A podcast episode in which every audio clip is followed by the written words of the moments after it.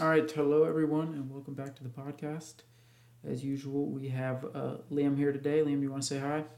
What's up, guys? All right, so we are now at the end of the group stage matches at the Euros, and we are looking forward to the round of 16. We know what the bracket looks like. There's no redrawing like the Champions League, so um, the rest of this tournament hopefully will be a lot easier to predict because there were a lot of surprises in the group stage, Liam. Amen. Um, speaking of the surprises, uh, what what team surprised you the most, Liam, in the group stage? Um, what team surprised me the most? Um, I would talk about Hungary, but they're too fascist, so I'm gonna talk about something else. um, uh, I'm gonna say the Netherlands surprised me surprised me the most. They had a pretty shit group. I'm not gonna lie.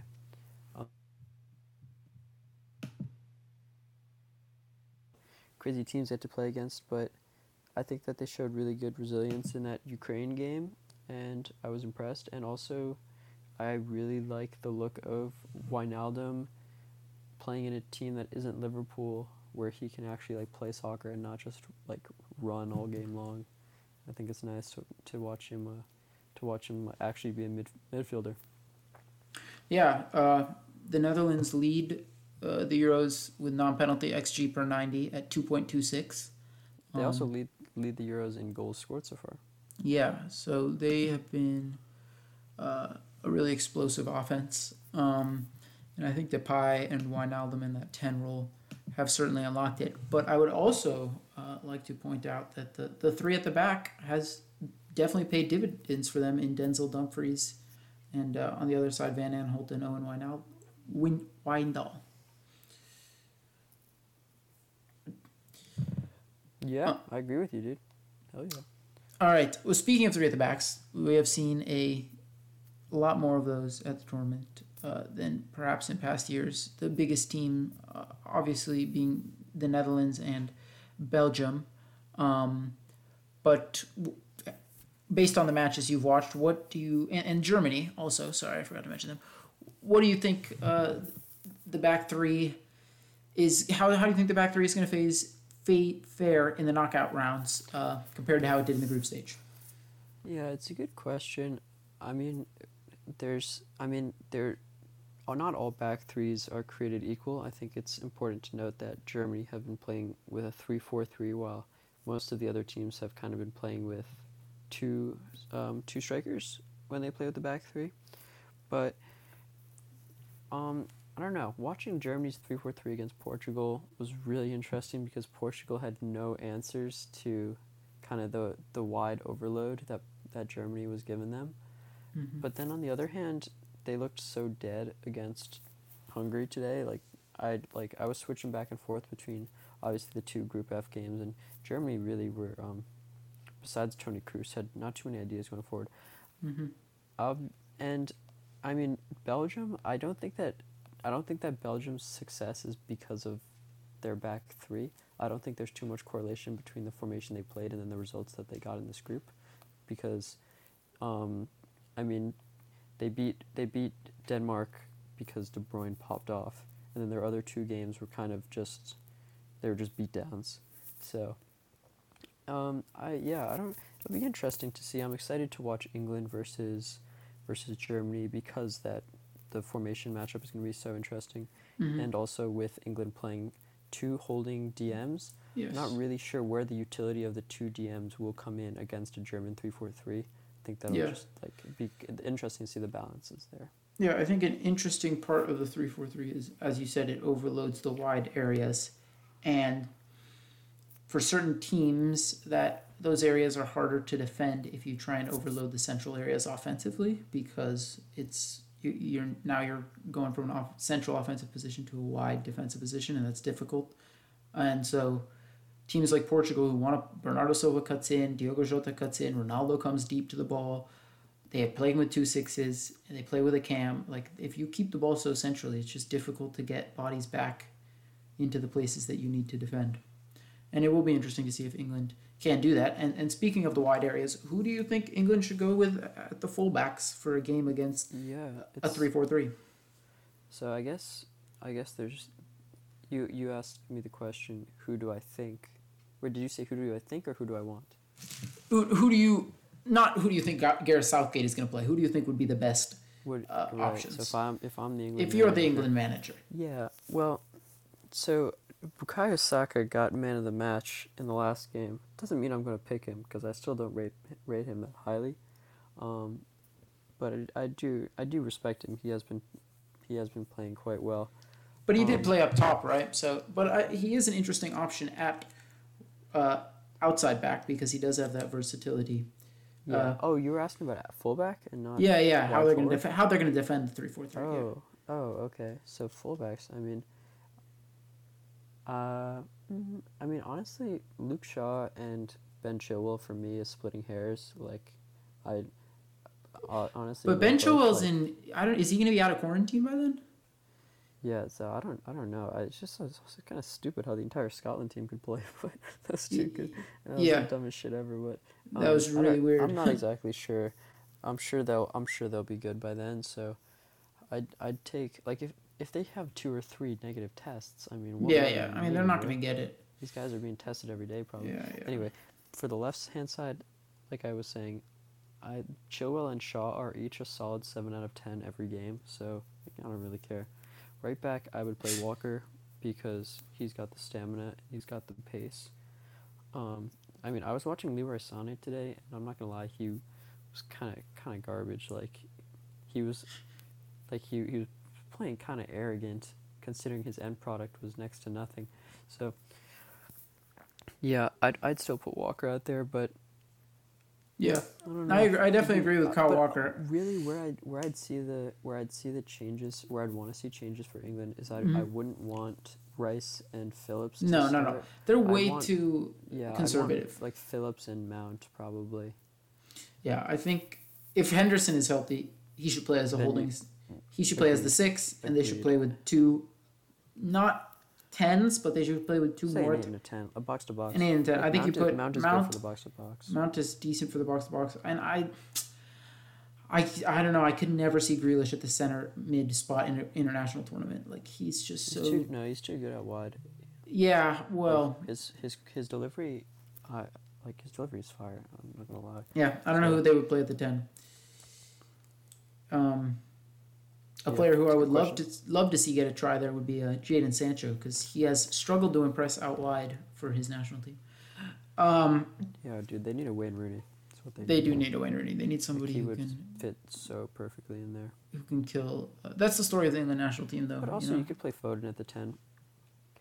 Yeah, you could, but He's- he's like, he- eh, Has traditionally played at the ten spot. yeah. Um.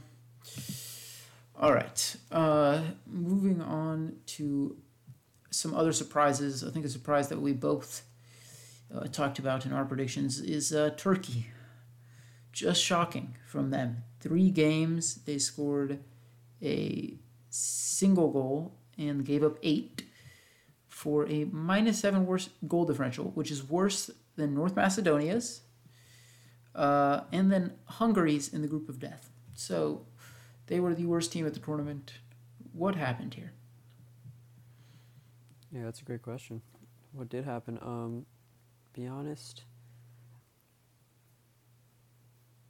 I don't. I don't know because I I watched the entire game against Italy, and but I did not watch an, I did not watch their game against Wales or their game against Switzerland for that Me matter. neither. Me neither. Because I mean, who's watching those games? But to have these type of defensive woes and have Yeah. two very capable center backs like Merih Demiral and Yeah, uh, so- Çağlar Söyüncü are goods. Like those are two very It's- good center backs. Yeah, but I think for, from what I watched in the Italy game and then the highlights, is that like they're def- they're not a bad defensive team. Yes, they conceded eight goals, but the problem is that they like their transition from defending to attacking was one of the worst I've ever seen. Like they But, could win the yeah, ball, and they, I don't know. they wouldn't make the second or the third pass because the midfield But they did like, give they up. were so they were so um they were so vulnerable to the repress. Like from what I Yeah, watched against Italy, yeah. they just had no. They just gave the ball away into it. Yeah, they gave up. 62 shots, which is indicative of gifting the opponent so many opportunities. So, uh, you know, giving up 62 shots at three games has got to be a tournament record. That is ridiculous. Um, Yeah, that's nuts. and that's just very poor from them. Um, and then, in terms of other group stage surprises, I think those were the two massive ones. Uh, probably the Netherlands and uh, Turkey. Italy did pretty well, but it was such a bad group, and uh, they did they scored a lot of garbage time goals. So I don't see this team go, going very far. Um, and then maybe I guess uh, Sweden topping the group was Spain, but Spain was dreadful, so it doesn't really count. Uh, so on to the round of 16 matches. Uh, we can start. We talked a little bit about England, Germany, so I guess we can just finish off there. I think to me, this comes down to uh, Gareth Southgate. Really, I think they have the far superior squad, and they're playing at home. I think this would be a travesty to lose this game. Oh my God, yeah. There's there's two sides to me because a I don't want Germany to win because they're just like a, a boring ass team and like who wants to see them win. But on the other hand, like I to watch Germany beat England at Wembley, Oh. like oh in the round Oh. sixteen, all the hype around England. That That's like so as- satisfying. That's like the closest thing that like to a to, to being American that you can experience just watching England. Yeah. England just getting destroyed, just yeah. I- it would- embarrassed. Be so nice embarrassed. to see. I mean, Twitter would that would be just a beautiful. Oh, the meltdown, the meltdown. It would be fantastic. But, um, yeah, England should be the favorites here. Yeah. It it is interesting to note Raheem Sterling has all two of England's goals in the tournament. I think I mean from the games I've watched, he's looked besides the goals, he's looked lively. I don't know what you think of, I of no, his performances. I, I completely agree. He's it's good to see someone with confidence. Yeah. Also, after they, uh, while I was watching the England game against uh, the Czech Republic, and after the uh, after the Sterling goals, I think Bukayo Saka took his shirt off. I don't know yes, I saw that on Twitter afterwards. What was that? I saw it during the match, and I was like, I don't know. Did he get a yellow course, card for it? No, he didn't. Yeah. So I don't know. Uh, I I'd like to see what steps led.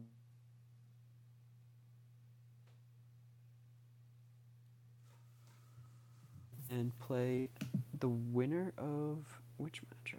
They will be playing Sweden or Ukraine. Okay, interesting. That is crazy. That- Yes, Sweden, Ukraine, the the two color matchup, just the blue and yellow It there. is crazy looking at that side of the of the bracket. Like, one of those teams is going to be the final. Sweden, Ukraine, England, Germany, Netherlands, Czech Republic, Wales, or Denmark. Yeah. one of So those teams going to be in the final. that side is really weak. That is definitely the side of the bracket you want to be on. Uh, Yeah, like you, I could totally see Denmark making the final. I could see. I think Denmark for sure is the sleeper there. I Or the think Sweden. I think Sweden is a very cheeky sleeper. Sweden have been so organized. They're very organized, and Alexander Isak and Emil Forsberg, and they have enough talent up top to squeeze a winner in here or there. Um, which is all you need in the knockouts. Like you don't need to score four That's goals. uh,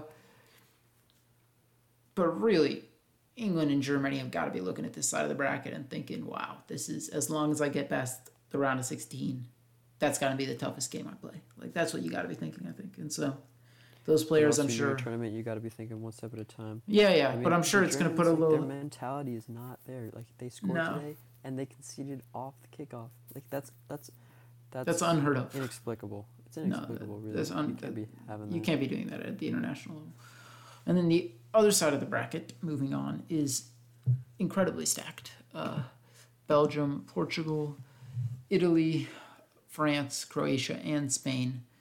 There are only two bad teams there, Switzerland and Austria, and I think Austria is going to beat Italy. Um, this this is going to be a interesting side, I think. Um, starting with Belgium, Portugal um, on Sunday. Yeah.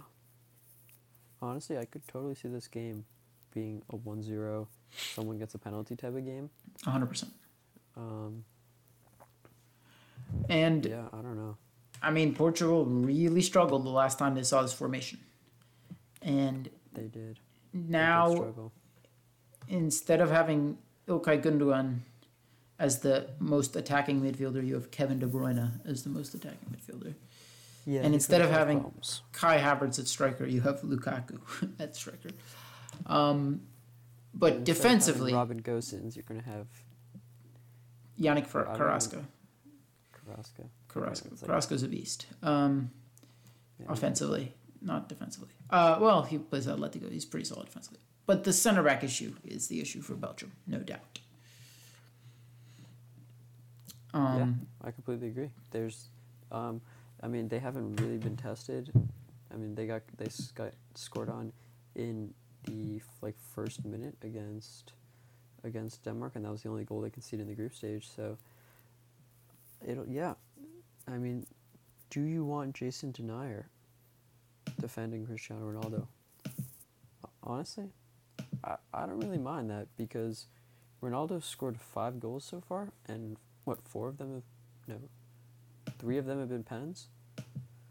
So, yeah, I don't know. It'll be interesting to see, but I, I, I really hope that uh, Belgium don't play Dendoncker. Like he's kind of trash. I'm not gonna lie. Should play um play Witz play De Bruyne instead of Witsel or someone. yeah, I don't know. It is uh, Tielemans, I think, is the best, but whatever. Um, Tielemans is the baller, but you gotta Uh, play Tielemans with De Bruyne or something like that. yeah, I think Tielemans and De Bruyne is the vibe uh, for that midfield. I think uh, Portugal have looked pretty bad. I don't know why people have been hyping this up. They scored the most pens at the tournament. Uh, it was Ronaldo scoring three penalties. Um, they're pretty leaky defensively for a team that has supposedly the best center back in the world. Um, and they don't really they don't create too much out of possession. Like they they're really good on the counter and they can score on some uh, on some set pieces. But if a team just hunkers down, like I don't know, they really struggled to beat uh, Hungary. It was like 0-0 until the 85th, and then they scored one goal and just two more garbage time goals. So like I, I don't know. I think it, I I'm gonna pick Belgium on this one. Yeah, no, I'm gonna follow suit. I'm gonna pick Belgium. Um, but this is gonna be a good game to watch. Yes, could definitely And be a also, drudge. also Portugal. I mean, Belgium. They did not play their their strongest squad in the last group stage game, Mhm. and the fact that they they'll have some rested legs. And they have a much longer turnaround. I mean, Portugal's playing again on Sunday, and they just played today, so that's three days off. Belgium's gonna get what five? That's a big advantage. A massive difference, massive difference, and also Portugal has, they have played, like they've played, all the games they've played have been intense, and they've played their starting lineup pretty much all the minutes. So Yeah.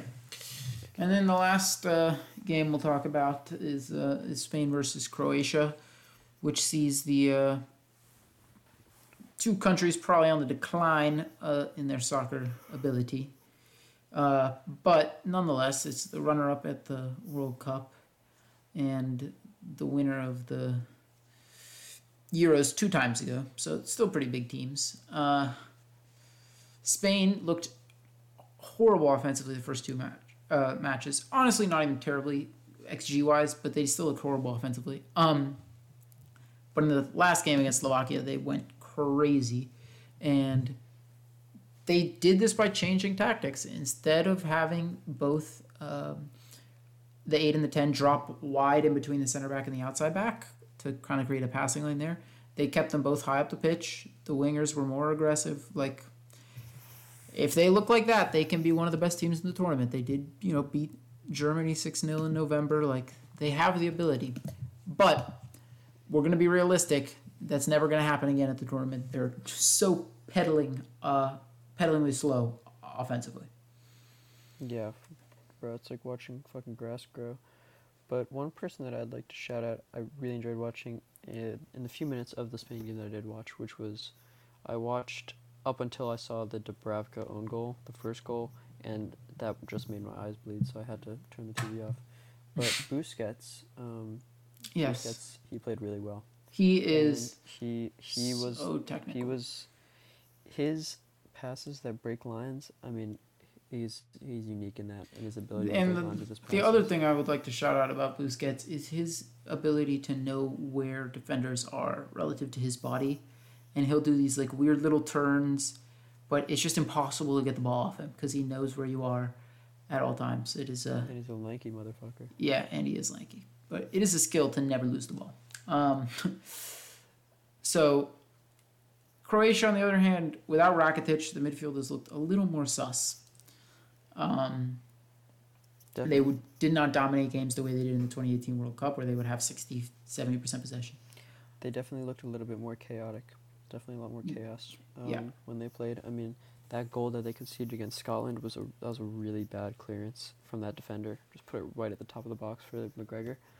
Um, and that's like not the type of thing that would happen, like that I would typically typically associate with Croatia, like making stupid mistakes like that. Yeah, I would say off going forward in the few minutes I've watched them. Other, I watched the whole league game, but they did.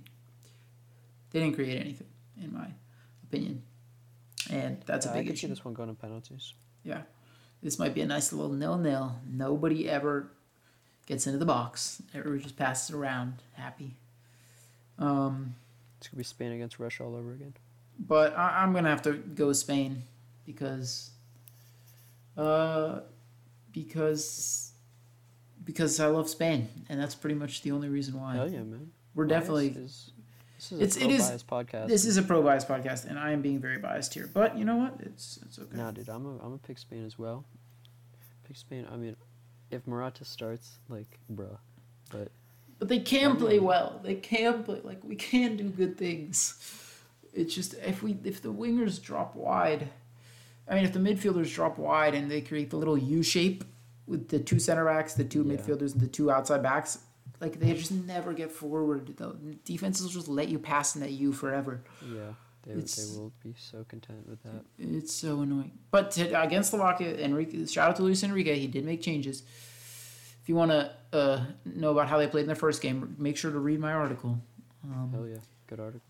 And so if they play offensively, I think Spain should walk away with this one. But if they come out and play like pussies, definitely going to be uh, Croatia's chance to capitalize. All right, and then for the England Germany game, we I don't think we predicted winners, did we? Yeah, I do not want to have to predict a winner of this one, but I'm gonna say Let's just let's just let's just mm, let's have one guy pick, and then we'll put one guy gets to pick blindly, and the other guy has to put five dollars down on the other team. what? And you get no, you get to pick. You get to pick, Liam. It's Oh, such a coin I get toss. to. It's such a coin toss. I'll let you pick. Yeah, what's the what's the uh what's the line or whatever the Oh, let me- spread or whatever the betting thing is called? Let me check on Bovada. What the uh, what the current spread is.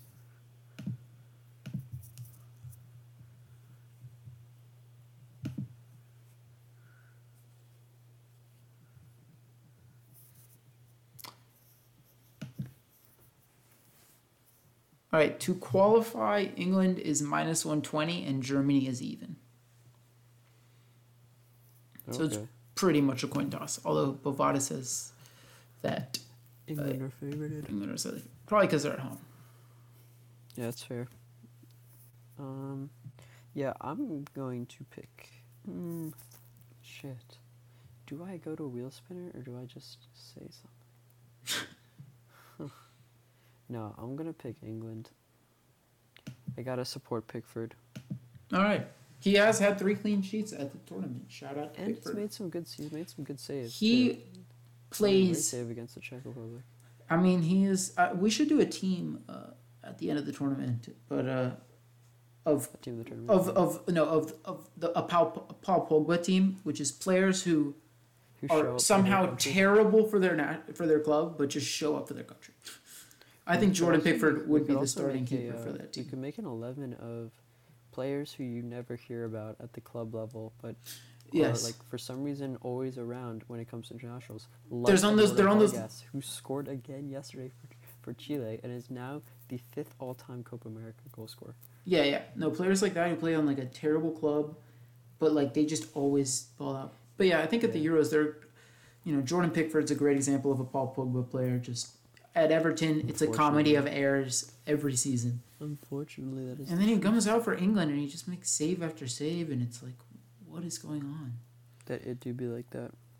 It really makes absolutely zero sense. Gareth Bale is a, is another great example of this. This is also because he doesn't care about club soccer, but uh, every time he plays at an international tournament, he looks great. Yeah, dude, I completely agree.